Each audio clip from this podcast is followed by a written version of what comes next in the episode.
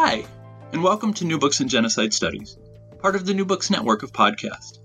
My name is Kelly McFall from Newman University, and I'm the host of the show.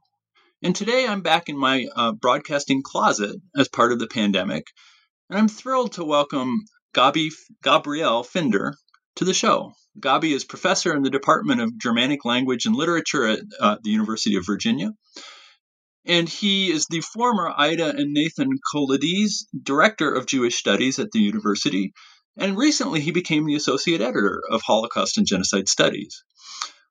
Today, uh, we're going to talk about the book uh, Justice Behind the Iron Curtain Nazis on Trial in Communist Poland, which Gabi wrote with his co author, Alexander Prusin. Uh, the book is a, a, comprehensive account of the trials of Nazi perpetrators conducted and liberated in post war Poland.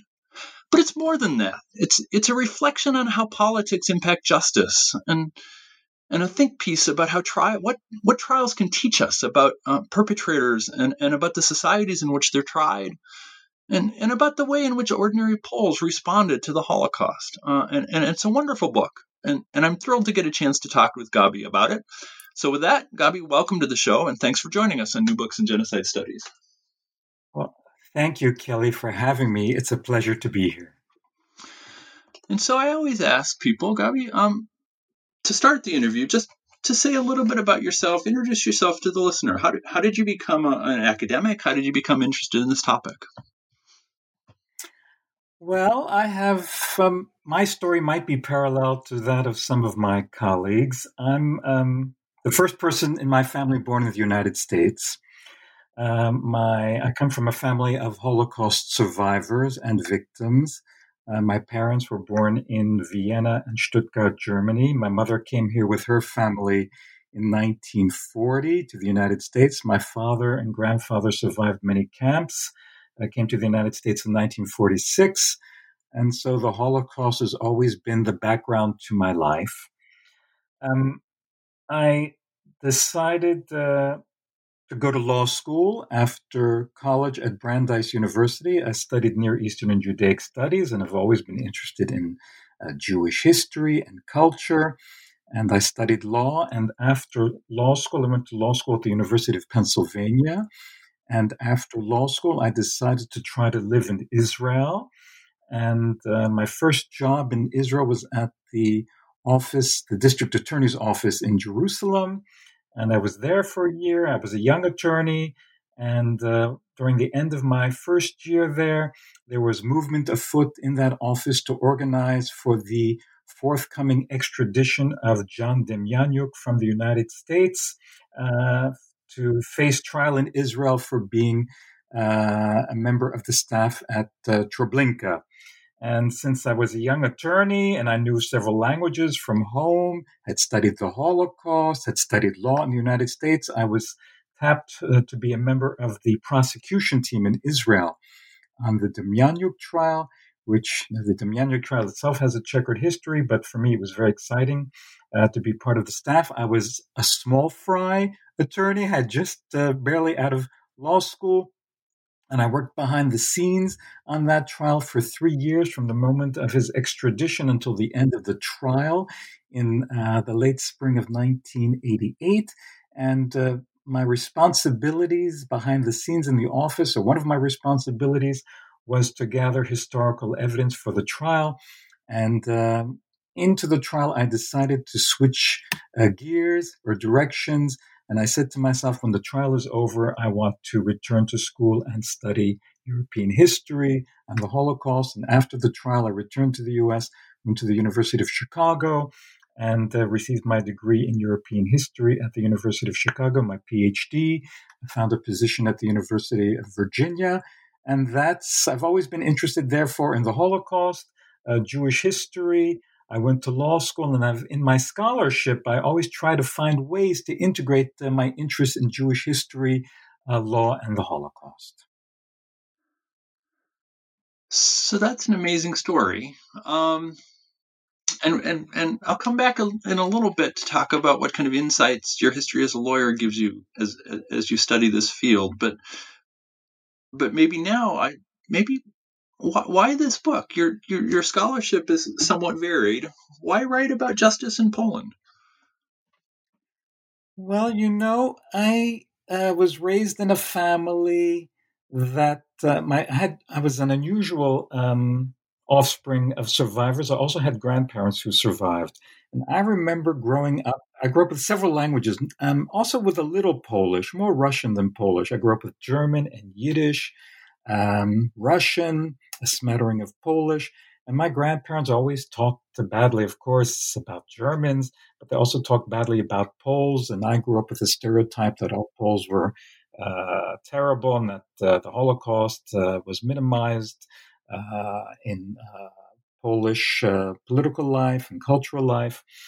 And um, you know, I read a lot and I became interested in. The, and one of my fields is Central European Jewish history, especially I've in my own academic life. I think this is partly for emotional reasons. I've concentrated mostly on the post war period, not the Holocaust per se, though I teach the Holocaust at the University of Virginia, but it's easier for me emotionally to deal with the post war period. And uh, so I've always been interested in Poland and Poles' interaction with Jews during the Holocaust. And because of my interest in post war trials, it seemed like a natural thing for me to begin to um, investigate. And then I have to say something about my co author. This is probably a good time for me to say that. Uh, Alexander Prusin, uh, my friend Alex. Alex, and, um, Alex, as you know, Kelly, um, many of the listeners won't know this, but Alex passed away uh, just before the publication of our book in 2018. Our book was published in October, Alex and I had met in graduate school when I was at the University of Chicago. He did his master's degree at the University of Wisconsin Milwaukee, where I was a an adjunct teaching the Holocaust. We met there, we became great friends. He had just recently arrived in the United States from uh, the Soviet Union. And when I was in the 1980s, uh, after college and during law school, uh, I had been very active uh, in the uh, Soviet Jewish emigration movement, had been to the Soviet Union uh, four times in the 1980s to work with the Jews who wanted to leave the Soviet Union but weren't allowed to. And so Alex and I had that in common. We became close friends. I was his first best friend in the United States. And we became very close and we had many interests in common. His father had fought in World War II uh, for the Soviet Union. He had lost, uh, his father had lost family members in the Holocaust. And the two of us um, joined forces and we um, we wrote two articles together uh, at the beginning of our careers in 2004 and 2008, I believe. Uh, one was on Ukrainian collaboration during the Holocaust in 2004, and that went very well. And then we tried another one on in 2008, and this was a topic which interested both of us, which I'm still working on, and that is um, uh, the trials uh, of Jews who were accused of collaboration during the Holocaust, primarily in Poland. That's what I work on. And if you later, if you're interested, I can talk about my research in that area. Um, and Alex and I published an art. I edited, uh, co-edited a, um, a, a yearbook, uh, a um, volume of the journal Polin, which is a yearbook uh, dealing with uh, Polish Jewish history and culture. And that year, that the 2008 issue, that was volume 20, dealt with the memory of uh, the Holocaust in Poland. And we wrote an article on uh, the way in which uh, Jews who were accused of collaboration were uh, treated in both uh, Polish state courts and in Jewish communal courts or honor courts. And that went very well. And so after those two experiences, we were very close friends. We looked at each other and said, you know what? We have an interest. We're both interested in Poland. We're both interested in the post-war period. I'm a trained lawyer. He was very well versed in the law. So why don't we try to write a book on this topic? Because no one else had written a book about this topic before. And it uh, the topic I think is interesting. I mean, it's interesting, I think, for many reasons. But one interesting reason is that it defies conventional wisdom. Before we decided to write the book, we we looked into the topic to see whether or not it would be interesting. We investigated the topic, and our conclusion was that uh, it was, you know, it would not have been an interesting book. I think if it had um, conformed to stereotypes that uh, Poles had basically suppressed uh, memory of the Holocaust uh, in uh, post war trials of Nazis. But we found that it was much more complicated than that. Uh, it also would not have been very interesting if the trials of Nazis had been Stalinist like uh, show trials. And we found that that wasn't true too. So we looked at each other, said, We have an interesting topic here. Uh, we work well together. It's not always easy uh, to work with other scholars in writing. I like writing with other scholars. I like collaborative projects, but you know, scholarship is often an isolated um, uh, venture. Uh, so Alex and I worked well together. We were both interested in the topic. Uh, we both have our backgrounds um, in the Holocaust, our parents, grandparents. Um, we're both interested in law. I was a trained lawyer. Um, we're both interested in Eastern Europe, and so that's why it made sense for us to do this. Well, let me first say, uh, uh, um, I guess the stereotypical but still well meant sorry for your loss. Um, and and, oh, and, and not just your loss, but the community's yeah. loss. Yes. Yeah. Um, yes, I know true. I've worked with co-authors uh, and know how close you get to them, uh, and and that's hard. And so, mm. Um, but and you know, Kelly, if you don't mind, if uh, Kelly, if you no, don't mind, please. I'd like to dedicate our interview uh, to my good friend Alex Prusin because I have to say that uh, our book was a joint adventure and venture from beginning to end, and uh, was, I was deeply um, affected uh, by his death just a few weeks prior to publication. And, you know, we did everything together. We were almost like brothers. And uh, therefore, we were like brothers, really. And therefore, I'd like to dedicate this interview uh, to my dear friend Alexander Prusin. Well, the work that uh, I know it is small com- uh, consolation, but the work that the two of you did was really great. And I'm, it is. Oh, uh, that's kind of you. Thank you. Thank you, Kelly it is uh, one of the virtues of doing this as a profession that the the wisdom and the insight that we gain lives on beyond us, and it's small compensation, but it's perhaps some. Um, in the introduction to the book, you you you talk about a little bit about what exactly the subject is you're investigating, and you talk about the problems associated with the term war crimes. So, so maybe to start with, you can say a little bit about terminology and what um, what the subject of the book is. Yeah, well, I should say in uh, in the introduction, um, we decide uh, to we make a point of uh, telling the reader that we want to use the term war crimes as little as possible because it's a flawed uh, term. Um, war crimes. When I think of war crimes, I think of crimes that are committed in the course of war for a military purpose. And the crimes for which Nazis were put on trial had no military. The crimes that we're talking about were really uh, went well beyond a military purpose. So, what the Nazis had in mind was um, uh, crimes. Of, well, they committed crimes on an unprecedented scale, and the aim or the aims of those crimes was not just or even to win war, but to, to dehumanize and um, persecute, oppress, and um, commit genocide against the civilian populations. So the word or the term phrase war crimes trials seems like uh, seemed like a flawed, uh, inappropriate term to us. So therefore, we you know because it's shorthand and we use it occasionally in the book. But uh, we decided uh, that we were going to uh, make a concession, even though the phrase war crimes or war crimes trials would have been easier to use. We used these circumlocutions like trials of Nazis in Poland, uh, and, uh, trials for Nazi acts and things like, or acts by Nazis, things like that. So it's a little bit cumbersome, but I think it's more accurate than the use of the term war crimes trial. And so the kinds of trials that uh, Alex and I uh, investigate in the book were trials committed by, I should say, and this is very important, and uh, make, I want to make this point um, at the very beginning. Our book, the scope of our book, and the topic of our book is uh, trials in communist Poland from, um, or even I'd say before uh, communism became consolidated in Poland, but from, from the fall of 1944, when the Soviets started liberating Eastern Poland through 1959, which was, in our view, the last important uh, trial of a Nazi in Poland. So, but we limit the scope of our book uh, to trials of German and Austrian Nazis. this is not a book about uh, trials of uh, so called or genuine collaborators in Poland. And a, very important um, point in our book is that we know that uh, justice was often uh, manipulated, uh, distorted in communist Poland. Uh, trials of real collaborators and imaginary collaborators in communist Poland were, to a large extent, show trials, kangaroo courts, uh, did not uh, conform to our standards of the rule of law.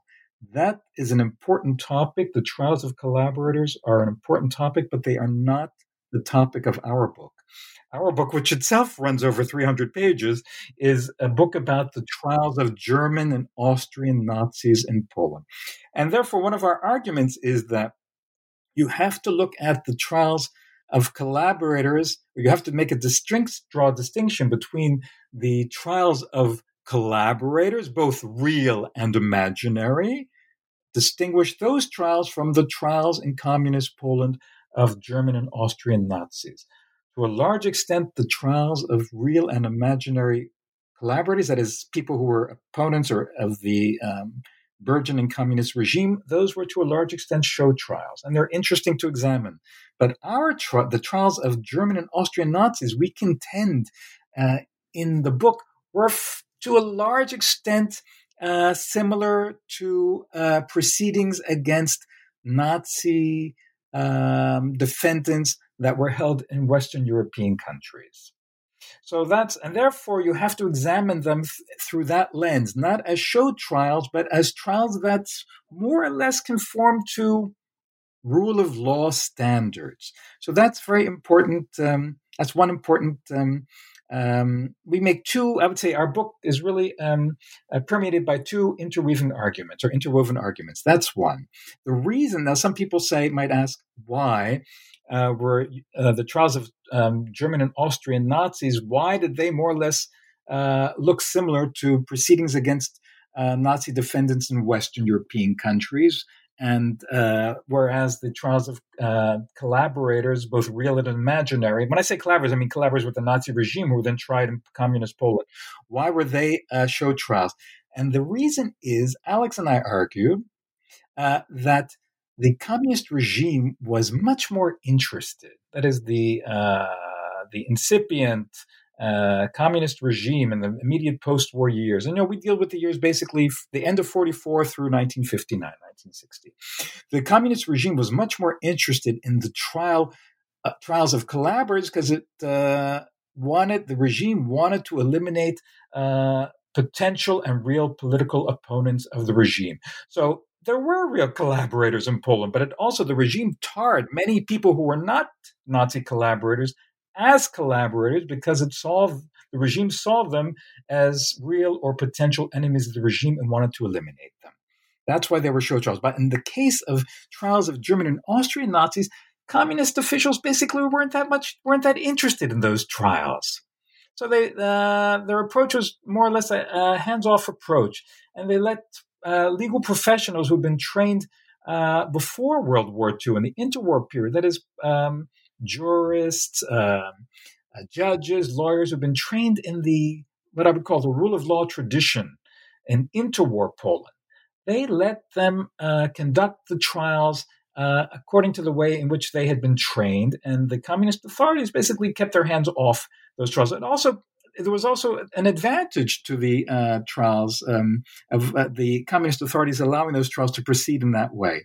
And that is that the trials um, uh, gave the communist regime a bit of domestic and foreign legitimacy because a lot of foreign visitors, like Telford Taylor, who was um, the assistant to uh, Justice Jackson at the Nuremberg trial, then who was responsible, who was in charge of the subsequent Nuremberg trials.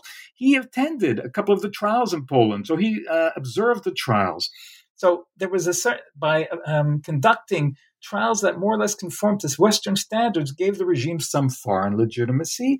And then uh, an interesting point that Alex and I make in the book is that, of course, communists non-communists, anti-communists, they had so many differences between them. And they, these differences often erupted into violence. But if there's one factor that unified all um, um, all uh, positions in the Polish political spectrum.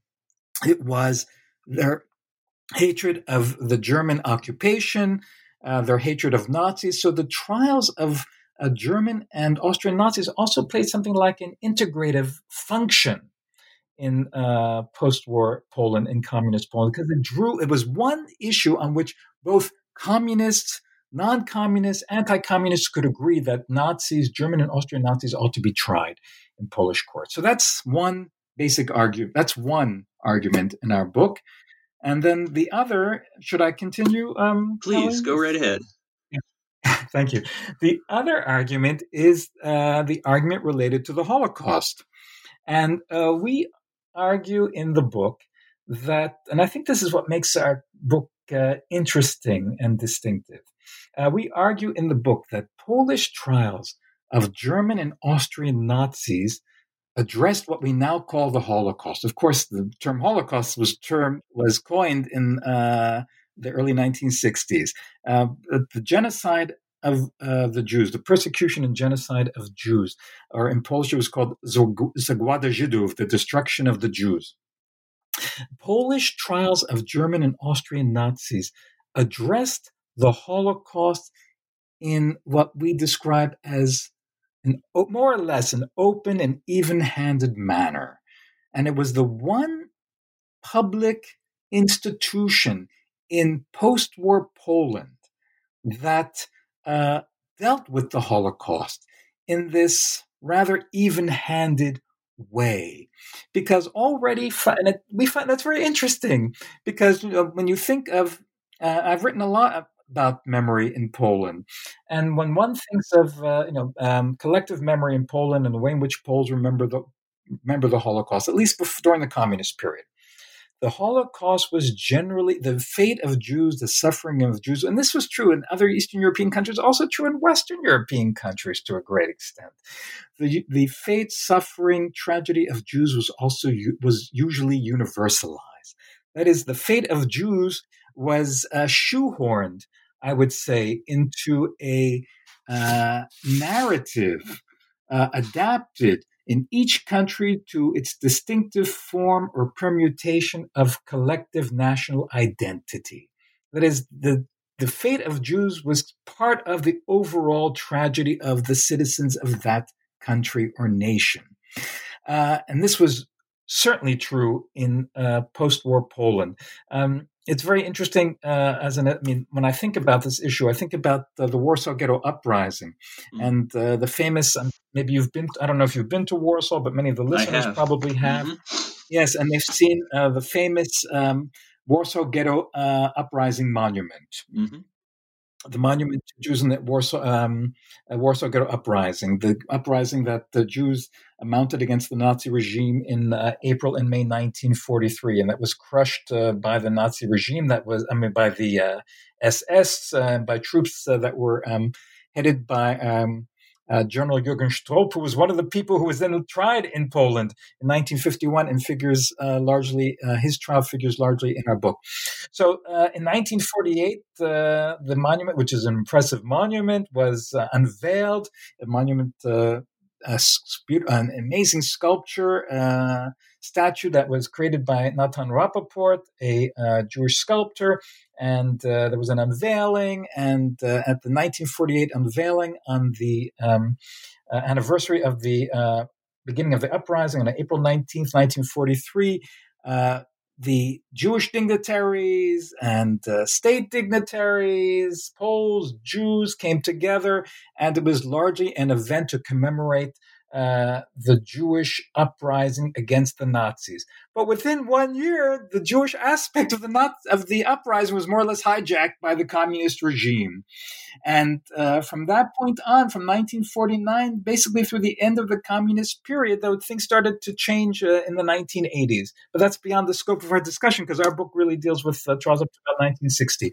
But the um, the it was the uprising was uh, the Warsaw Ghetto uprising was a Jewish uprising, but um, more and more so, um, the communist contribution and the contribution of Poles to the uprising was emphasized at the commemoration every year uh, to the uprising that was held at the monument. So it was the Jewish uh, aspect of uh, the uprising was more or less hijacked, and it was made into a Polish national and communist uh, effort to oust um, uh, the Nazis from uh, to resist the Nazis during the liquidation of the Warsaw Ghetto. So that was the general trend in collective memory in Poland and many other places to uh, minimize uh, the distinctiveness of the uh, Jewish dimension of uh, the Holocaust and to universalize the Jewish faith and make it part of the larger national faith. But that did not happen during the trials. That's what I find. That's why Alex and I found the trial so interesting. It was the one institutional space in which the tragedy of the Jews, the suffering of Jews, also heroism of Jews, I have to say, was given a distinctive uh, place of honor in the courtroom. That is not to say that uh, every trial of every Nazi, and there were about um, uh, 5,500 uh, German and Austrian Nazis were uh, tried and convicted between 1944 and 1959 in Poland. Not every trial dealt with, dealt with uh, what we now call the Holocaust, but many of the trials did. And it's so fascinating to see that the, the prosecution, this is the know, Polish prosecutors, right? They work for the state. They worked for the state. Judges, in their judgments, they gave a place of, um, they afforded a distinctive place uh, to the Holocaust, to the genocide of the Jews, uh, both in their proceedings and in the judgment. And Alex and I make the argument uh, throughout the book in various chapters. We read this argument throughout the book, but uh, we also make it, I think we make it quite um, expressive both in introduction and in the epilogue that this, the law uh, these proceedings against the German and Austrian Nazis was the one institutional space in which the Holocaust was um, aired in an even handed manner in a public setting.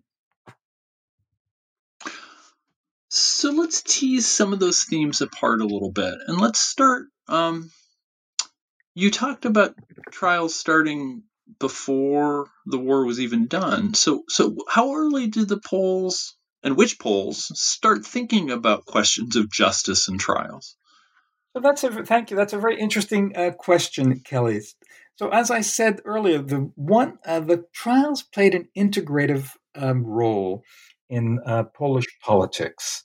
That is, both even though the communists and the non-communists or anti-communists were at loggerheads in both camps, vied for supremacy in post war Poland. Of course, the communists eventually prevailed.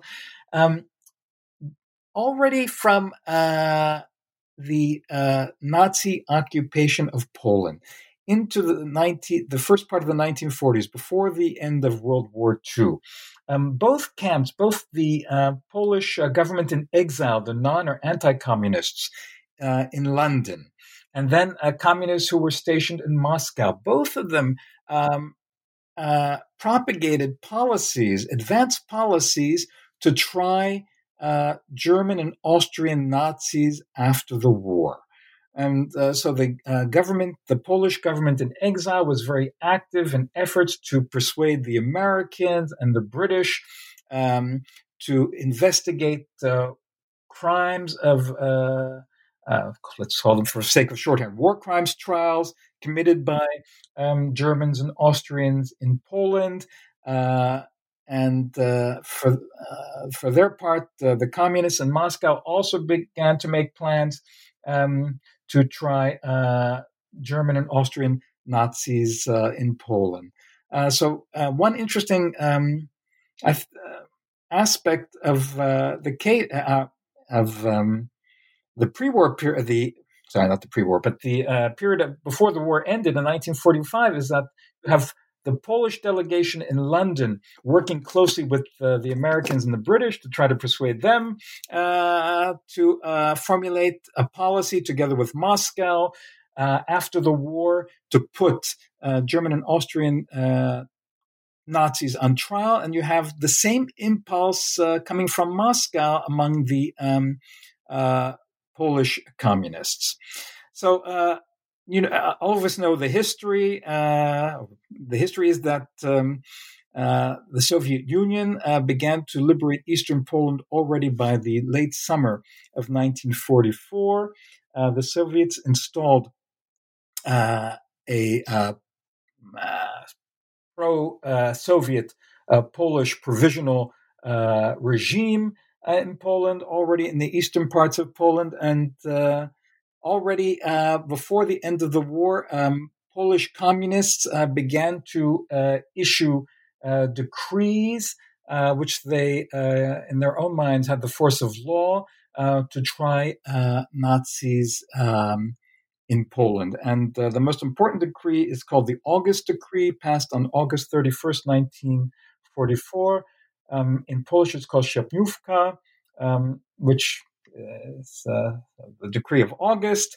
And uh, according to that uh, decree passed, issued by Polish communists, um, uh, uh, individuals uh, who assisted the, the, German authorities in Poland could be put on trial in Poland um, for um, Nazi crimes. And uh, already by the uh, late fall of uh, 1944, Nazis were being put on, German and Austrian Nazis were being put on trial in, those, in the eastern part of Poland that was controlled by Polish communists uh, being under the protection of uh, the Soviet uh, regime. And so, for instance, um, the most important trial uh, in late 1944 was the trial of uh, several uh, def- um, personnel from the Majdanek concentration camp um, outside Lublin. And in November 1944, there was already a trial of uh, half a dozen or so of uh, SS officers, both uh, commissioned, non commissioned, and also a couple of capos who are eventually found guilty of um, uh, um, crimes against both uh, Jews and Poles at Majdanek. So already in the fall of 1944, Polish communists um, were um, conducting trials of Nazis. Uh, for their part, um, the uh, Poles um, in the West, uh, in London, uh, were working together with the Allies to begin to create um, the term set the stage for what became known as the Nuremberg trial, and uh, helped. Uh, um, I'd say create the framework of the scaffolding uh, for the Nuremberg trial. By the time the trial was held, uh, at the end of the war, uh, Polish communists were in control in Poland. But what's very interesting is that um, Polish a Polish delegation already at the, the, beginning of the Nuremberg trial. the Nuremberg trial lasted from the fall of 1945 to the fall of 1946, and of course, the Nuremberg trial was. Um, um, developed by and conducted by the Big Four, the United States, uh, the UK, the Soviet Union, and France. Uh, and according to the uh, London Charter, which was passed in August 1945, um, which uh, set the ground rules for the Nuremberg trial, uh, created by the Big Four, but to which other countries uh, to which other countries adhered, including Poland. Only the only the Big Four could have official um, representation counsel at the Nuremberg trial, but the Poles applied to have an unofficial delegation, and there was an unofficial Polish delegation at the Nuremberg trial uh, that uh, uh, counseled uh, uh, prosecutors from, especially from the United States and from the Soviet Union, as they prepared and conducted the trial against uh, the major war, Nazi war criminals at the Nuremberg trial. So that uh, already early, you see early on, 1944, 1945, uh, both the London Poles, the Polish government in exile, but then, of course, increasingly, the communists in Poland were actively engaged, involved in the um, prosecution of German and Austrian Nazis. So, presumably, people put on trial, say, for instance, in the Majdanek trial, are, are people who were captured uh, as as the Soviet army advanced across Poland. But but after the war, um, things would be different. So how did how did the courts identify people that they wanted to put on trial, And how did they um, how did they persuade other governments to extradite them to Poland, and how how smoothly did that process go?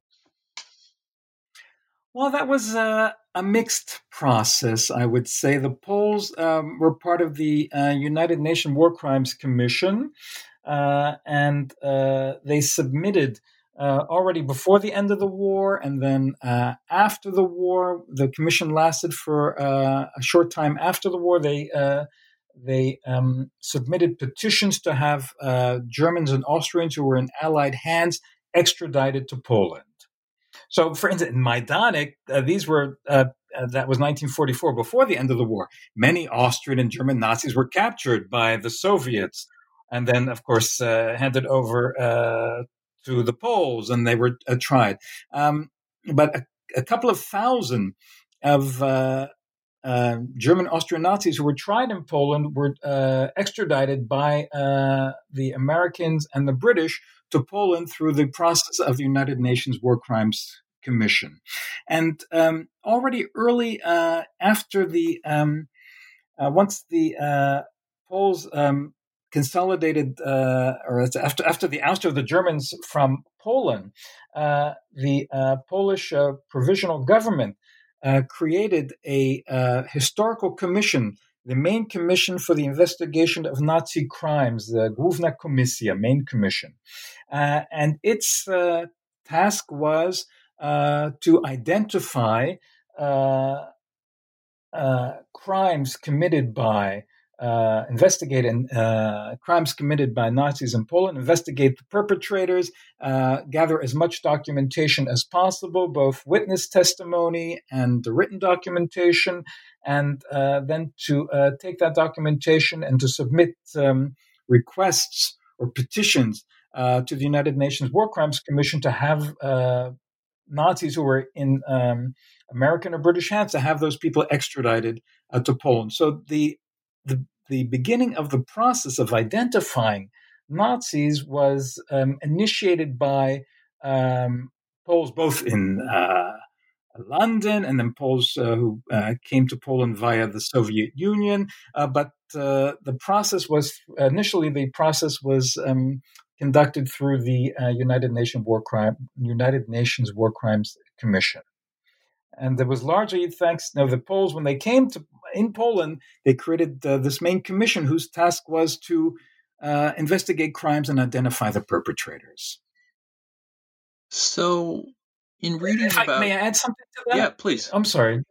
No, go ahead. And what's also interesting, and this actually, uh, I'm sorry to interrupt, but I think maybe this just to add to say something else about this is, uh, and this is a very, this is a part of our book. This important argument or uh, uh, component of our argument about the uh, integration of the memory of the Holocaust into Polish trials is that the official state commission, the main commission for the uh, um, examination uh, of uh, Nazi crimes, that commission worked together with Jewish historians to identify perpetrators and to develop cases against them based on both documents and witness testimony. Already uh, in uh, the fall of 1944, um, survivors of the Holocaust, some professional historians and others amateur histori- historians,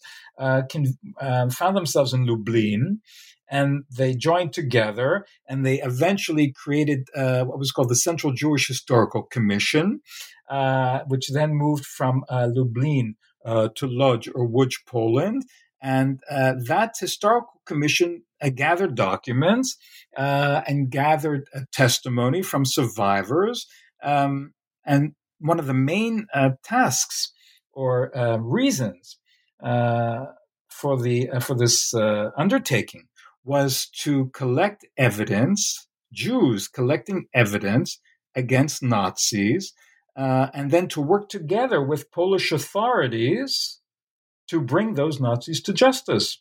And so the um, the main commission for the um, prosecution of uh, German crimes or Nazi crimes that was a state commission uh, worked together closely with the Jewish Historical Commission uh, and the two of them together created um, um, uh, the files, uh, the case files for later use then by Polish prosecutors in uh, trials of Nazis, uh, Germans, and Austrians in Poland.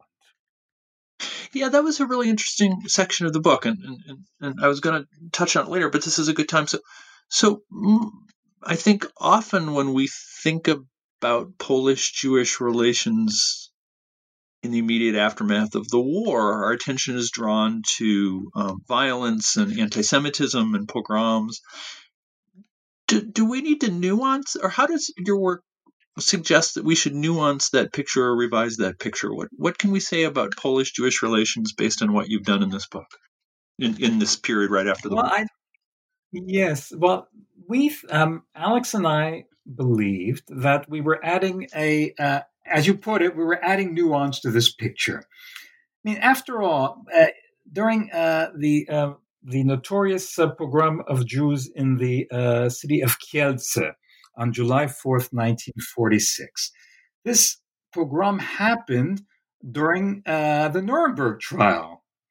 And the Nuremberg trial was going on while this pogrom was happening. And Yet there were Polish prosecutors, lawyers sent by the Polish government they were at the Nuremberg trial and they were helping uh, Allied prosecutors uh, prosecute uh, the so called major war criminals, Nazis, uh, on trial there, largely for crimes committed against the Jews in Poland. So, uh, what there was certainly anti-Semitism in post-war uh, Poland. Um, anti-Semitism. There's a running thread of, uh, of anti-Semitism post-war Poland, sometimes more um, pronounced, sometimes less pronounced. But uh, despite the despite anti-Semitism, despite um, differences between and this one, let me you know, term that I use is ethnic Poles or Catholic Poles, the Catholic majority and the Jewish Poles, the small Jewish minority. They both had one thing in common. They had there was a meeting of the minds on one one thing, and that was bringing Nazis to justice or bringing Nazis before the bar of justice. So even though there was anti-Semitism, this was again that's why this area we find this so fascinating. You know, um, it's a nuance. It's sort of an added wrinkle. Yes, there was anti-Semitism, but there were there was some common ground between uh, ethnic Poles, Catholic Poles, and Jewish Poles, and that was bringing uh, Nazis to justice. And they actually, you have to give uh, the uh, Polish uh, Ministry of Justice credit uh, for um, welcoming the participation of Jews in the prosecution of Nazis, of Germans and Austrian Nazis in Poland. Um, and in the book, uh, there's one chapter in particular um, in which we um, uh, examine, explore the extensive involvement of uh, Jewish historians in the trials and also Jewish eyewitnesses uh, in the trials. So um, many uh, Jewish historians served as expert witnesses at the trials of some of the most prominent Nazis who were tried in uh, Polish courts. And uh, their testimony was uh, incorporated then into the judgment, into the verdicts uh, by uh, the judges who um, convicted of um, uh, Nazis on trial. There were Jewish witnesses at the trials. In some trials, Jews were the star witnesses. there was the case of um, Amon Goeth, who was the commandant of the notorious camp uh, Płaszów in uh, Polish, Plaszów in uh, English. And uh, many listeners will know that name because uh, uh, Goeth was the character, the main, you know, the main Nazi um, character in Steven Spielberg's Schindler's List. And so they're fami- they might be familiar with Goeth and uh. That was the camp. And the Polish prosecution uh, brought several Jews, because it was mainly a camp for Jews, Jews to testify against uh, Goeth. And that, uh, it was Jewish testimony that basically uh, uh, sealed uh, Goeth's fate. in the courtroom. So, yes, there was anti Semitism, no doubt about it. And yet, there was this one institutional space and of the law, but specifically in cases against Nazis. There's one institutional space in which uh, uh, anti-Semitism, maybe with you know, not really a strong feature or uh, in those trials. Much more important, I would say, in those trials was cooperation uh, between uh, ethnic Poles and Jewish Poles who both had a common, strong common interest, strong desire to uh, bring uh, Nazis before the bar of justice and to see them convicted. So, one of the challenges in the later West German trials, there, there, are a number of them, uh, one of which is the, the problematic question of, of eyewitnesses and memory. Another of them is the question of obedience to orders. Um, so I wonder how how the Polish trials dealt with those kind of questions. How, what what did they decide were the how did they decide? Mm, that's not the right way to put it. What indicators did they use for for Nazi guilt? Uh, for instance, belonging to a Nazi organization or participating in what kinds of ways? And how did they wrestle with the fact that so many of the witnesses um, had no way to record uh, their their memories un- until they came into the courtroom.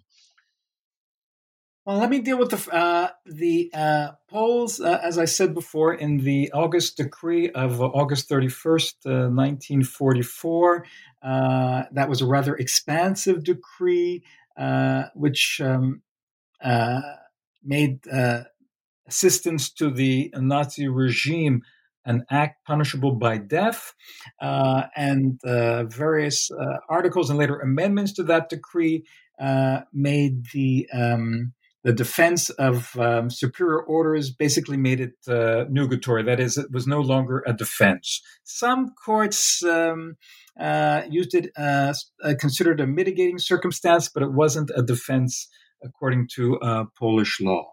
So that was one thing. The other thing was that the Poles, I have to say a couple of things I want to say. So the Poles also, they, you remember at the Nuremberg trial, the uh, one of the, um, uh, the Nuremberg uh, court, uh, uh, together with the prosecution, I mean, the prosecution argued for it, and the Nuremberg court decided that certain organizations were criminal per se. For example, the SS.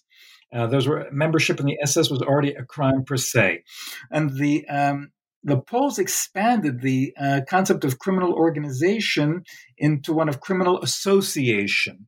That's, uh, that is to say that even if it could not be proved uh, whether someone was a member of uh, or uh, an important member of the SS or other um, SD, any Nazi paramilitary organization, by the very fact of being part of a criminal uh, enterprise. That is, of killing, of being in a concentration camp and uh, uh, being responsible for the killing of Jews and others. They were all, by that very fact, they were guilty. So the Poles, Polish law expanded the notion of criminal organization to one of criminal association, of people uh, together um, uh, joined together in a common criminal plan, which uh, reminds me a little bit, or feels uh, is somewhat similar to the notion of criminal conspiracy that was one of the counts uh, for the indictment at the Nuremberg trial. But I have to say, the other, th- I think, uh, one interesting fact uh, about the Polish law and the Polish trials is that the Poles codified the notion of genocide uh, even before the uh, United Nations Convention on Genocide in 1948. Now, you might rem- um, many you might you probably remember, and may the listeners know that uh, genocide, uh, a term uh, coined by uh, Raphael Lemkin in 1944, was not actually a uh, a uh, criminal offense at the Nuremberg trial. The Nuremberg trial in, introduced a new criminal offense or species of offense, crimes against humanity but it did not introduce the uh, the concept of genocide. Genocide appeared once in um, in the indictment as a descriptive term. If I remember correctly, it appeared once in the verdict as a descriptive term, but it wasn't didn't really wasn't elevated uh, and given the force of law uh, in uh, Western jurisprudence until the uh, United Nations Convention on Genocide in 1948. But the Polish courts already codified uh, the concept of genocide in Polish ludobójstwo. They codified it in uh, the trial of uh, Greiser, who was the uh, governor uh, of, um, of the Warthegau, that is that part of Poland that had been annexed uh, to Nazi Germany. And so already by 1946, the Poles um, had codified and made a criminal offense the concept of genocide. And they used that concept not only to discuss, let's say, the destruction of Polish culture by Nazis, but in a couple of trials, one sees in the verdict, judges refer to the uh, genocide, and speaking in legal terms as a criminal offense, they talk of the Nazis' genocide of Jews. So that that's sort of an innovation in Polish law that even I would say uh, was an antecedent uh, to the codification of genocide um, in uh, the jurisprudence of Western countries, and of course the United Nations. The thing about witnesses is you make a good point about um, witnesses. No one, as I think about it, no one really contested the memory of uh, witnesses. You know, even the defense, um, not not vigorously. I would say that the defendant. I mean, I say that uh, Alex and I write that um, the that these were more or less fair trials, and there were defense counsel, and the defense counsel defended their um, their uh, defendants, uh, uh their clients vigorously, and they um, they resorted to various, sometimes extremely uh, intricate, elegant, clever uh, legal arguments to protect um, their clients. Um, but no one really questioned the veracity, reliability of uh, the witnesses' uh, testimony. I have to. It was pretty short. Shortly after these trials uh, um, took place within you know immediately, even before the end of the war, until you know not too sh- uh, far after the war. So there, one could say that you know maybe their memories were stronger. But I want to say one. If, as I was thinking about the book, I think there's one.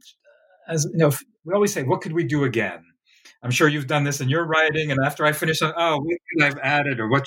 And one thing I wish I had, uh, Alex and I had added, and I always thought uh, maybe this is something I'll at least an article write about this at some point, is that no, I, we didn't write about the emotional toll that giving testimony, the emotional toll on the witnesses. And it was became clear to me after the publication of the book, and I was asked to speak about uh, the book a couple of times and about witnesses. And it came, became so clear to me after the book was published that appearing in court took such an emotional toll, required so much emotional effort, was traumatic for so many of the witnesses. I mean, I remember, for instance, in the Goeth trial, I was reading the testimony. It's clear to me that the witnesses they were now they were standing face to face with their tormentor, and this person who had been who had decided know, was in charge of their life or death stood six feet apart from them, 10 feet apart from them. And that was really a traumatic, trying experience for many of them to give testimony in court in the first place. They felt it was their duty, but it took, it was draining emotionally. And that's, you know, I wish I, I wish that we had written more about that. Maybe that's something I'll return to at some point. Um, I'm intrigued. Um, the attorneys for um, the defendants. How how did they respond to that experience? Are they appointed? Or do they volunteer? Do they write about it their experience later? Do they do a best a good faith effort to defend their clients? How does that all work? Yeah, well, you um, I don't think that uh, that's a good question. I mean, there the, we Alex and I found instances in which uh, they were appointed uh, to defend their clients. Uh, they were all Poles, uh, Polish uh, lawyers. Uh, in a few cases, the lawyers petitioned the court to be released from their appointments to defend Nazis. After all, I think the running strongly, especially in the immediate post-war years. The, let's say the first five or six years, 45 to 50, let's say, there was a tremendous um, electricity uh, in the air in Poland, tremendous thirst for retribution and even vengeance against uh, German and Austrian uh, criminals, against German and Austrian Nazis. Um, one was not going to put oneself uh, in the best light by defending uh, defendants whom the majority of society absolutely hated. And, uh, you know, in many cases, uh, the lawyers were forced to defend uh, clients whom uh, they didn't they didn't like them. Of course, they didn't want to defend them, and they tried to get out of it, but they weren't allowed to get out of it. The courts always rejected those um, petitions by defense attorneys um, to uh, be released from the case. On the other hand, once they were resigned to uh, their fates, the attorneys. When you look at the the jobs that they did, and I was an attorney, I was a prosecutor for four years, and, a, and my last year as an attorney, I was a defense attorney. They did, in my view, a spirited job, the best job that they could under the circumstances of defending their clients. You know, um, finding legal arguments, uh, challenging the jurisdiction of the courts, for example, over their clients. That happened quite a lot. Um, um, trying to put the best face forward, the best face on uh, their clients' um, actions, um, so mitigating uh, their responsibilities somewhat. So I would say, as you put it, I in the majority of cases, um, the efforts by defense attorneys were good faith efforts to do the best job they could uh, for their clients. And is there, to what degree, maybe I should say, to what degree do uh, the defendants, do these Germans and Austrian Nazis, do they acknowledge their guilt at all? Do they ask for, uh, I don't know, forgiveness or uh, whatever word you want to use, or do they simply, uh, to what degree do they simply stonewall and deny and say, uh, I was just following orders or you're mistaken, it wasn't me? So, Kelly, this is such an interesting question. So, there were 5,500 uh, yeah. German Austrian Nazis who were convicted. Alex and I did not read 5,500 cases. we read several hundred cases. We read, we read several hundred cases, especially you know, especially the most important ones, but also some that were least less important. But the, certainly, uh, the most important cases. There was only one Nazi on trial who uh, confessed his guilt all of them, no, they all blamed each other, or they all tried to shift the blame onto Hitler, Himmler, and uh, the Nazi leadership, or they blamed each other and they were sniping. They never, uh, there was only one who uh, accepted responsibility. It's very interesting who that was, and that was Rudolf Höss. Rudolf Höss, who was the commandant at Auschwitz, who's you know his trial was probably one of the most important uh, in I would say probably you know the Nazis who were put on trial in Poland. Höss's trial is among the top two three most important trials. Uh, his, he was tried uh, in the uh, spring of 1947 uh, uh, in the Polish um, Supreme National Tribunal. Now the Poles I mean, they created the, the Polish government created a special tribunal between 1946 and 48 to try, let's say, the most important cases. And Höss's was, of those cases, probably the most visible, the most important, drew the most attention. Uh, um, I think 100 witnesses, if I remember correctly, uh, about uh, of the witnesses, uh, many Jewish witnesses. Uh, there was ample evidence against Höss, a documentary and uh, witness testimony against him. And he was, and Höss, by the way, it, no, some of uh, you, I know that you are, and some of the listeners may be familiar with Höss's uh, memoir, in which he uh, writes about his years as commandant of Auschwitz. Uh, he wrote that memoir while he was in Polish custody, actually. And uh, basically confessed to all the crimes uh, that he committed at Auschwitz. Um, uh, but he was uh, he was the only one um, who um, accepted responsibility uh, for uh, his crimes. All the others uh, either denied responsibility or they claimed that they were following orders and they tried to shift the blame uh, to the top brass, uh, Hitler, Himmler, and the others, or to competing Nazi uh, organizations. Um, but uh, none of them wanted to accept responsibility, except Höss. Höss was different. Hmm. So I take students to Europe every other year, uh, or at least I have in the past. We'll see if that can continue. Um, and I uh-huh. take them to Auschwitz, which of course is um, has become a, a stop on the uh, I don't know I don't want to call it a tour, but one of the places um, people who are interested in following the physical sites and geography stop at. I've also been to Lublin and to Majdanek, not with students, and that spot is definitely not. It's very different. Um, so these trials, do Poles now remember them? Um, do they do they think they were important, or have they, I don't know, vanished, but receded in, in, in memory over time? That's a good, you know, I've been to Poland many times and people know what I've been working on. But I think that the maybe with the, you know, if people visit Auschwitz and they go, they go to the exhibition hall, they'll see, you know, there might be a, a tableau uh, on a wall, a couple of photographs, maybe uh, a caption or two about the trial. There were two big Auschwitz trials in Poland uh, in 1947.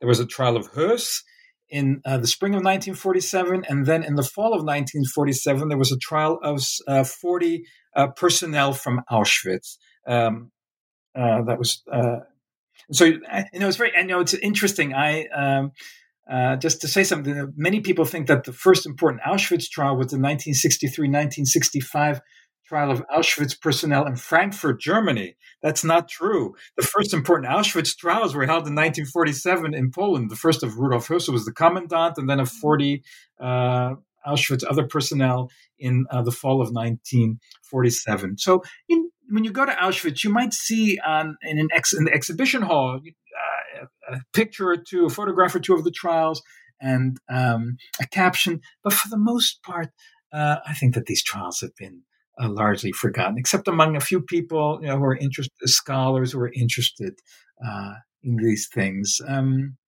you know, when Alex and I uh, were writing our book, just we'd finished uh, just before it was going to. Um, we'd finished the first draft, and we were invited uh, to a conference in Poland in, uh, in which people like us, scholars in the West, were invited to come present our work to scholars in Poland. It was very interesting.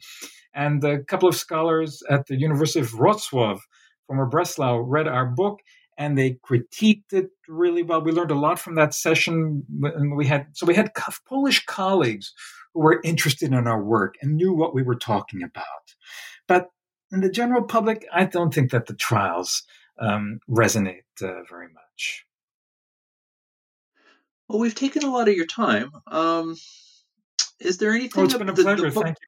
The book is far richer than we've had a chance to talk to. Is there any any other theme or, or thing that you would like to highlight before we kind of move out of the interview? Um, just I think that uh, once again, as we've been uh, discussing throughout our this conversation, I think that the book adds another dimension or another perspective when one thinks about uh, post war justice and when one thinks about uh, memory of the Holocaust.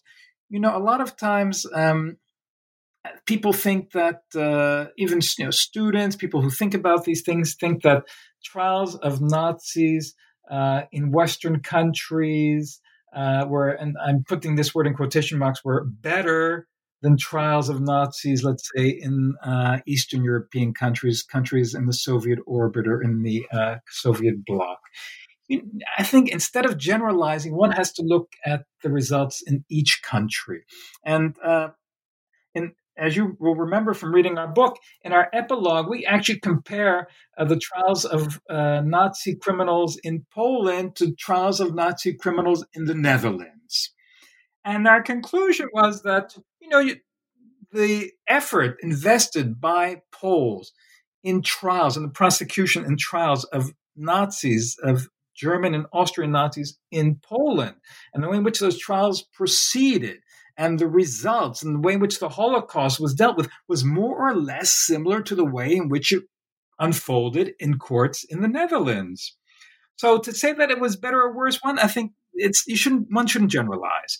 And the other thing I one the other thing is that um, this is a point I've said that you know there's one has to think about the Holocaust, about memory of the Holocaust uh, in a different collective memory. That there were institutional sp- spaces uh, in which the Holocaust was given um, uh, was acknowledged in an open setting. Uh, you know, there's one which we didn't we didn't mention this, but um, there's a famous. I've been there a couple of times. There's a famous memorial at Treblinka, you know, where uh, 900, roughly 900,000 Jews were killed by the Nazis. Um, and there's a that memorial it was actually erected uh, in, if memory serves me correctly, I'm off the top of my head, it's either 1963 or 64. Of course, this is during the communist regime, and it's you know it's one of the most moving memorials to the Holocaust anywhere in the world, and it's a it's I would say a bona fide acknowledgement of the Holocaust. So you have rare institutional spaces in which the Holocaust is acknowledged in Poland. They're rare. One was the Treblinka Monument, but the other was the trumpet. Another point that I want to make that grows out of this this idea about uh, memory of the Holocaust, the way in which it was um, acknowledged uh, through the trials, is that very often, uh, I think until recently, and still even now, many uh, when people think about uh, Jews and after the war and the prosecutions of Nazis, you know, Jews are often seen as passive. You know, um, Jews, uh, prosecutors from various uh, countries call Jews to testify. They testify and then they send them home. You know, they play Jews play a passive role, and uh, I, Alex and I argue, and we're part of a small vanguard of other scholars, I think, who argue that Jews were not passive after the war. Jews were actively involved in the prosecution of Nazis through gathering evidence, through testifying at trials, through consulting with um, attorneys, and even Jewish attorneys participated uh, in trials, uh, both in Poland. Some of the attorneys who participated in trials against Nazis were Jewish. So uh, I think gen- one general lesson to be learned from this is that after the war, Jews were not merely the playthings of uh, prosecutors and nations as they prosecuted uh, uh, Nazis in, in the uh, in post-war justice. Jews were active participants uh, in post-war justice, and I think that's something important to keep in mind. We've been talking to Gabi Finder, uh, the co-author along with Alexander Prusin about his book or about their book Justice Behind the Iron Curtain. Gabi, uh, I always end the interviews with two questions. And first is um, I wonder if you could suggest to the audience a book or a movie or, or something um, that was meaningful for you while you were writing this book that, that they should read or watch or, or view uh, in, in, in the next weeks. Well, there, know, um, of course, it's not something that I watched uh, during uh, the during the period that we were writing the book, but um, Schindler's List. If one could go back to Schindler's List and uh, see the portrayal of Goeth and um, uh, Mietek Pemper, who was the person who was the star witness against Goeth, is uh, one of the characters uh, is actually amalgamated into one of the characters in the film Stern. So one could get a sense of um, that there. But actually, during the writing of our book, uh, I watched a documentary, a BBC documentary that was on PBS. And uh, it was called, or it is called, one can still see it today. One can find it. It's called What Our Fathers Did, a Nazi Legacy. I don't know if you're familiar hmm. with that documentary. No, I'm not. Huh. And um, it's about an hour and a half. It was a BBC uh, documentary. Uh, the director's name was uh, Richard uh, Evans, but the the concept and of the documentary was created by and it, it was written by uh, Philippe Sands, who wrote uh, a very good book. He's an international lawyer. He wrote a book called East West Street about the Nuremberg trial. He lost his family. His family was from.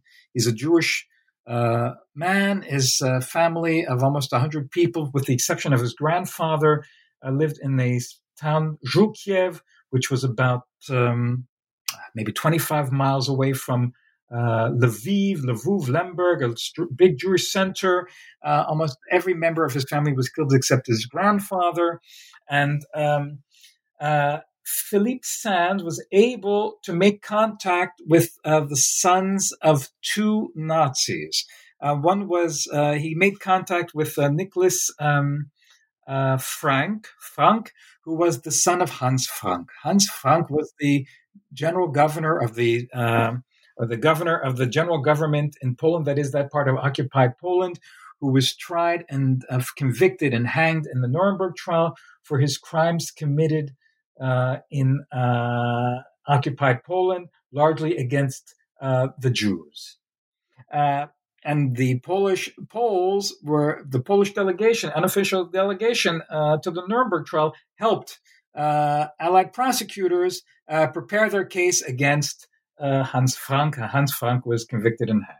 So Nicholas Frank is one of the Philippe Fra- uh, sons. Um, uh, um, uh, uh, uh, finds Nicholas Frank, and he also finds another son of a Nazi.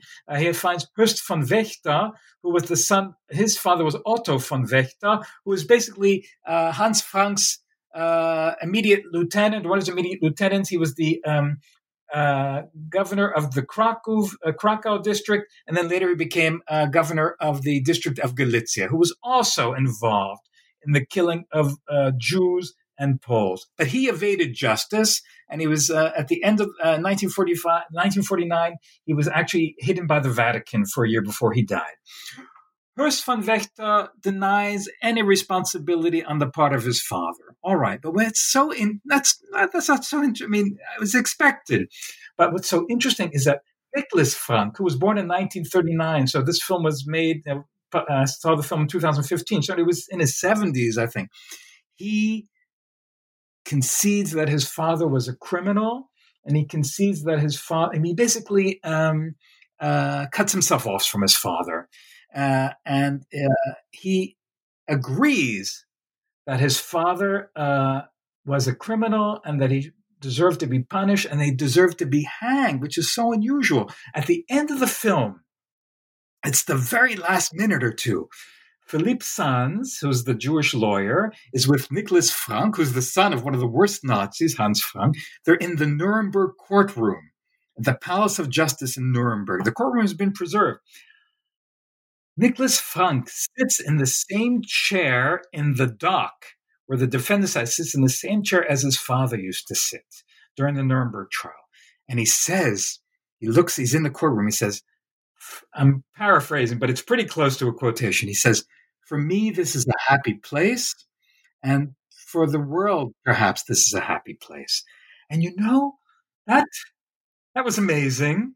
And you know, Paul, my Hans Frank was played a large role in our book, figures prominently in our book, and the efforts of Poles and Jews to find him guilty play a large role in our book. And it goes to show me one thing about, now, I don't know if it's a lesson, but it goes to show that the actions of Nazis, of these not of Nazis, but not only the action, but also the trials themselves have an impact on the people who come afterwards. I mean, the trials have an impact on me as the child of survivors and victims. I'm deeply uh, engaged in the pursuit of justice. I write about it. I was even involved as a lawyer at one point in it, but also in the offspring of both uh, the victims and the um, and the perpetrators. And so it's not as if the. You asked me whether Poles remember the trials you know, your average Pole doesn't, but maybe children of uh, victims or survivors of uh, the the victims of Nazis who were put on trial. Maybe they remember those trials. So there is this chain, and that was so amazing. When I, I said when I saw that film, it was a coincidence. I said, you know what? Uh, our book actually has some resonance beyond uh, the world of scholarship. Hmm.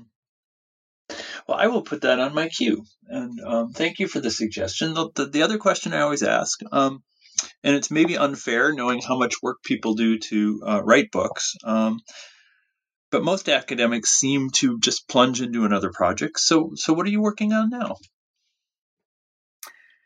uh, well, thank you for asking. Um, I have a couple of projects uh, in in progress.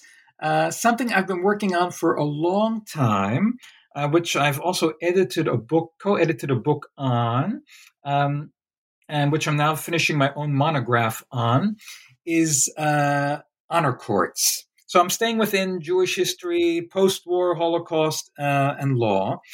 Honor courts were uh, Jewish communal courts created after World War II and the Holocaust by survivors in European countries who uh, um, investigated uh, Jews accused of having dirty hands, Jews accused of cooperating with the Nazis, and if the facts warranted, uh, they put uh, fellow Jews on trial, so to speak, in unofficial uh, communal courts that put Jews in trial in front of a panel of their Jewish peers. And these courts go by various names. The general term is honor courts because they were courts of honor. These weren't criminal courts. Uh, the basic question in these courts is whether or not uh, Jews had betrayed uh, other Jews. It was a question of betrayal of the Jewish community. And uh, so, um, with my dear friend and colleague Laura Jockusch, we um, two of us published, uh, co-edited a book called Jewish Honor Courts um, in 2015. And uh, in that edited book, uh, I dealt with the honor court in post-war Poland. That is the Polish Jewish Communal Court, in which uh, about uh, 30 fellow Jews uh, who were accused of having dirty hands with the Nazis were tried in a court of their Jewish peers. So that was a, a, a I've written a couple of articles on that topic, and uh, no, I want to finish the work now, and so I'm uh, working on a monograph on uh, the Polish Jewish Honor Court.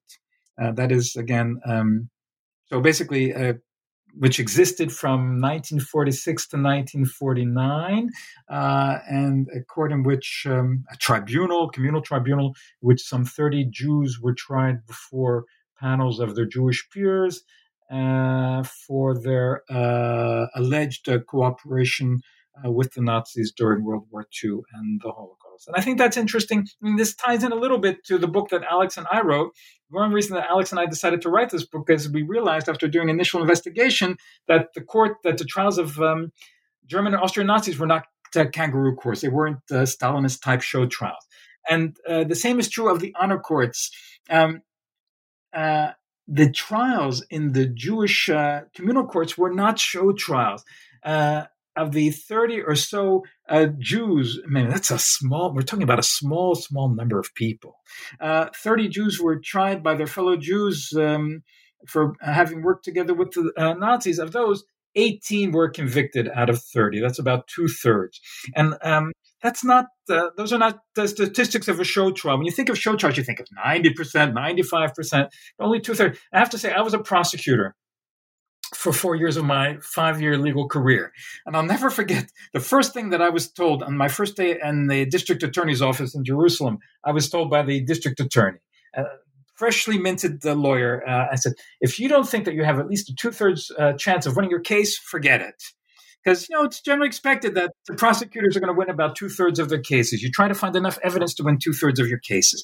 So, in in this Polish Jewish honor court, the rate was about two thirds uh, of uh, those who were put on trial were convicted. So that tells me that these, you know, and I've gone through the evidence. These again were not show trials, and I think that's what makes them interesting. And you have Jews wanting to, I don't know, uh, they uh, they um, want autonomy. They want to decide themselves how what to do with uh, how to um, rebuild themselves, not only physically but also morally.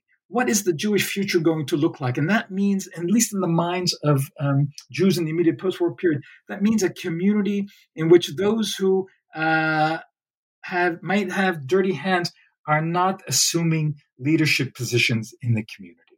That was the main reason for uh, the uh, establishment of these courts. So that's what I'm working on right now, um, the Polish Jewish Honor Court.